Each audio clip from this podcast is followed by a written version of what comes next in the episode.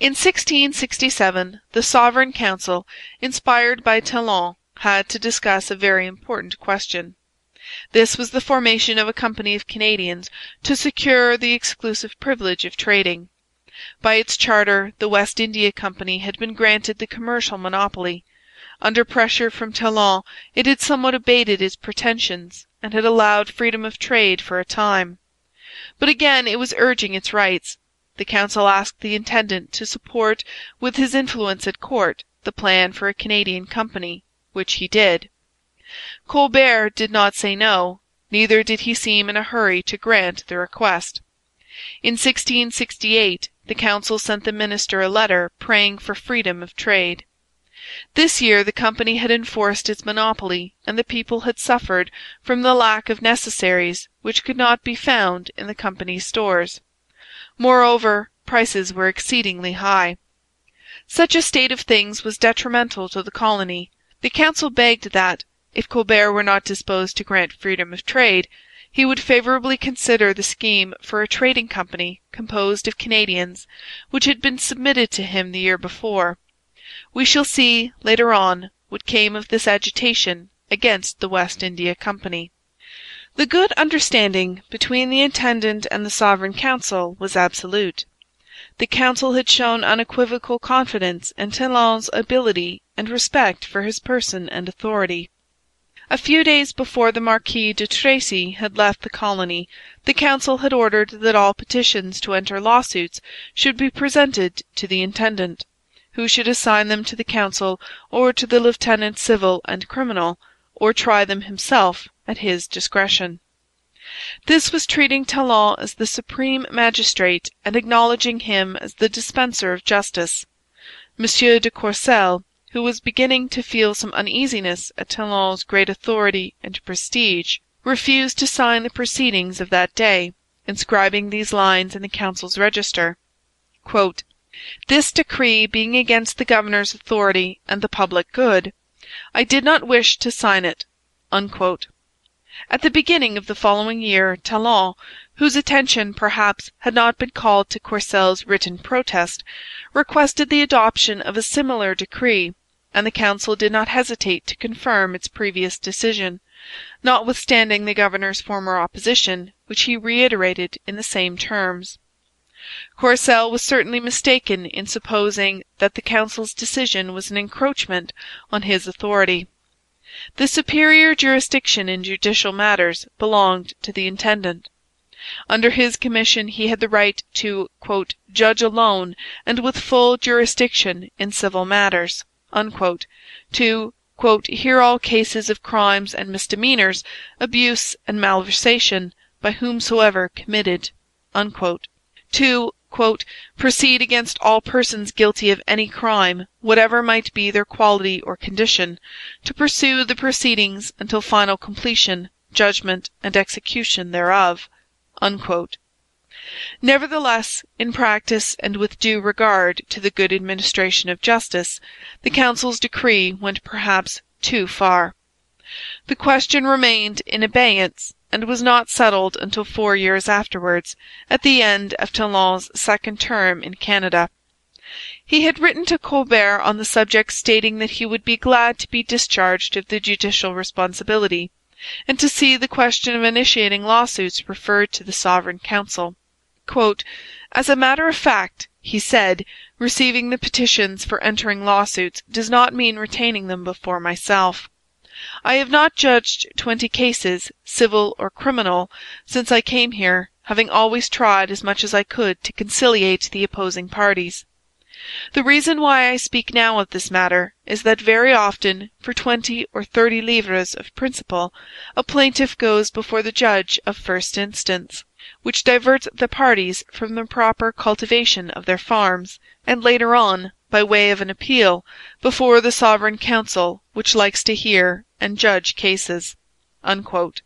Colbert did not deem the decision of the Council advisable.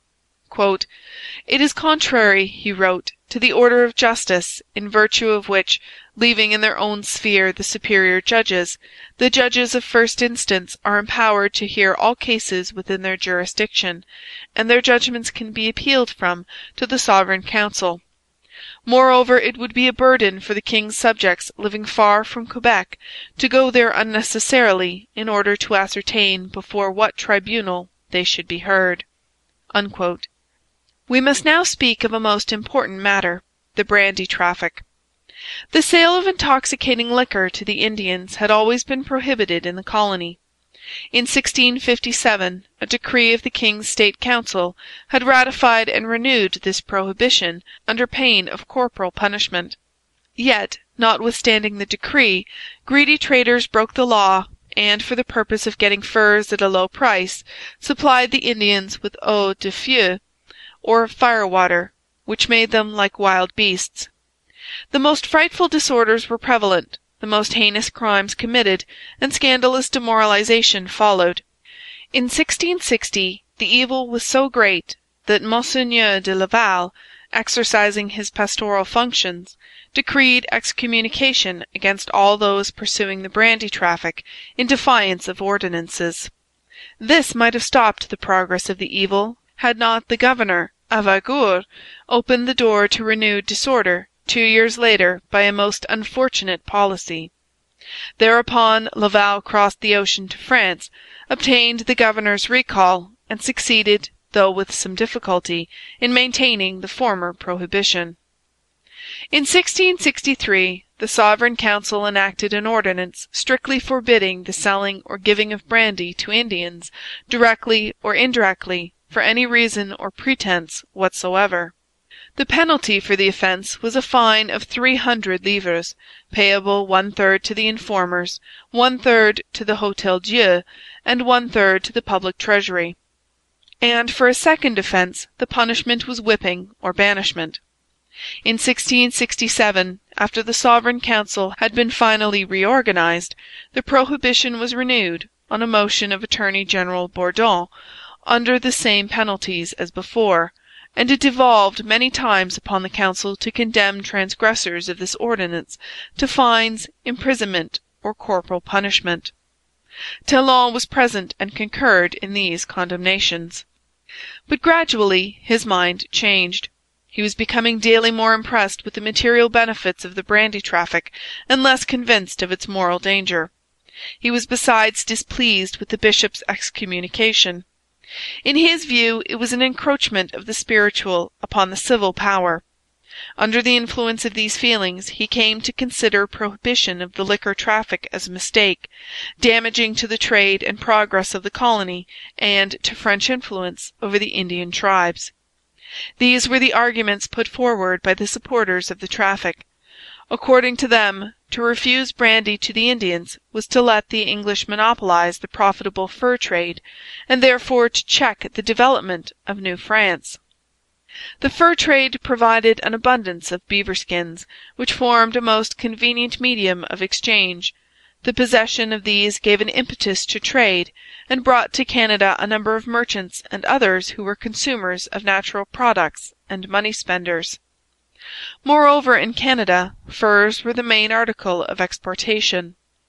Their abundance swelled the public revenue and increased the number of ships employed in the Canadian trade. And last, to use an argument of a higher order, the brandy traffic, in fostering trade with the Indian tribes, kept them in the bonds of an alliance and strengthened the political situation of France in North America. The above fairly, we think, represents the substance of the plea made by the supporters of the liquor traffic. Such indeed were the arguments used by the traders, finally accepted by Talon, developed in after years by Frontenac, approved by Colbert on many occasions. Such was the political and commercial wisdom of those who thought mainly of the material progress of New France. To those arguments Laval, the clergy, and many enlightened persons interested in the public welfare had a double answer. First, there was at stake a question of principle, important enough to be the sole ground of a decision. Was it right, for the sake of a material benefit, to outrage natural and Christian morality? Was it morally lawful, for the purpose of loading with furs the Quebec stores and the Rochelle ships, to instil into the Indian veins the accursed poison which inflamed them to theft, rape, incest, murder, suicide, all the frightful frenzy of bestial passion? As it was practised, the liquor traffic could have no other result. A powerful consensus of evidence established this truth above all discussion. For the Indians brandy was then, as it is now, a murderous poison. It is for this reason that at the present day the government of Canada prohibits absolutely the sale of intoxicating liquor in the territories where the wretched remnants of the aborigines are gathered. The strictness of the modern laws is a striking vindication of Laval and those who stood by him. Moreover, the prohibition of the brandy traffic was not as detrimental to the material development of the colony as was contended. It was possible to trade with the Outaouais, the Algonquins, the Iroquois, without the allurement of brandy. The Indians themselves acknowledged that strong liquor ruined them. The Abbe Dollier de Casson, superior of the Montreal Sulpicians, was perfectly right when he made the following statement: 'We should have had all the Iroquois if they had not seen that there is as much disorder here as in their country, and that we are even worse than the heretics. The Indian drunkard does not resist the drinking craze when brandy is at hand. But afterwards, when he sees himself naked and disarmed, his nose gnawed, his body maimed and bruised, he becomes mad with rage against those who caused him to fall into such a state.' Some years later the governor Denonville answered those who enlarged on the danger of throwing the Indians on the friendship of the Dutch and English if they were refused brandy. 'Those who maintain,' he said, 'that if we refuse liquor to the Indians they will go to the English are not trustworthy. For the Indians are not anxious to drink when they do not see the liquor, and the most sensible of them wish that brandy had never existed, because they ruin themselves in giving away their furs and even their clothes for drink.' Denonville's opinion was the more justified in that at one time the New England authorities proposed to the French a joint prohibition of the sale of brandy to Indians, and actually passed an ordinance to that effect.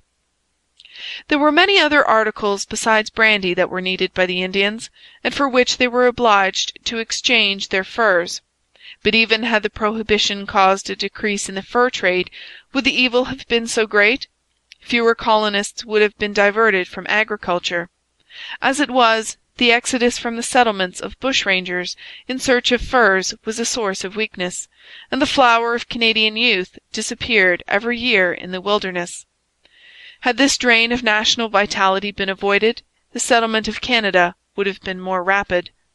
Even from the material point of view, it can be maintained that the opponents of the brandy traffic understood better than its supporters the true interests of New France.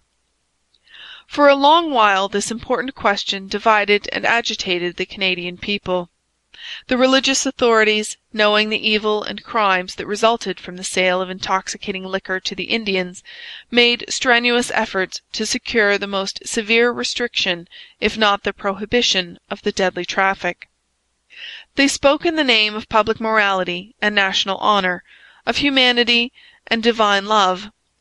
The civil authorities, more interested in the financial and political advantages than in the question of principle, favoured toleration and even authorization of the trade. Hence the conflicts and misunderstandings which have enlivened, or rather saddened, the pages of Canadian history. It is to be regretted that the intendant Talon sided with the supporters of free traffic in brandy. We have said that at first he wavered. The rulings of the Sovereign Council in 1667 seem to show it. But his earnest desire for the prosperity of the colony the development of her trade, the increase of her population, the improvement of her finances, his ambition for the economic progress of New France, misled him and perverted his judgment. This is the only excuse that can be offered for the greatest error of his life. For he must be held responsible for the ordinance passed by the Sovereign Council on November 10, 1668. This ordinance, after setting forth that in order to protect the Indians against the curse of drunkenness it was better to have recourse to freedom than to leave them a prey to the wily devices of unscrupulous men, enacted that thereafter, with the king's permission, all the residents of New France might sell and deliver intoxicating liquor to the Indians willing to trade with them. The gate was opened. It was in vain that the ordinance went on to forbid the Indians to get drunk under a penalty of two beavers and exposure in the pillory a fearful punishment indeed. Talon's good faith was undeniable. On this occasion he doubtless thought that he was still serving the cause of public welfare. But, without questioning his intentions, we cannot but admit that his life's record contains pages more admirable than this one. CHAPTER VI